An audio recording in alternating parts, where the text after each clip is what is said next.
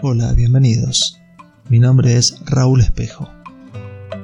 Aquí lanzo el podcast de introducción, este nuevo espacio para el desarrollo personal y profesional, un espacio para aprender a aprender, para descubrir que la motivación y el logro de los objetivos se apoyan en una adecuada gestión de los proyectos y en un mejor aprovechamiento de los recursos, especialmente este recurso tan escaso que es el tiempo.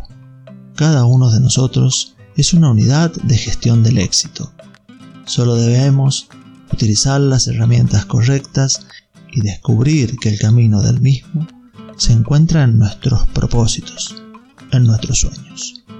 Lanzo hoy este espacio para toda mi familia, para todos mis amigos y para cada uno de ustedes, para que transitemos juntos momentos de reflexión y momentos de crecimiento.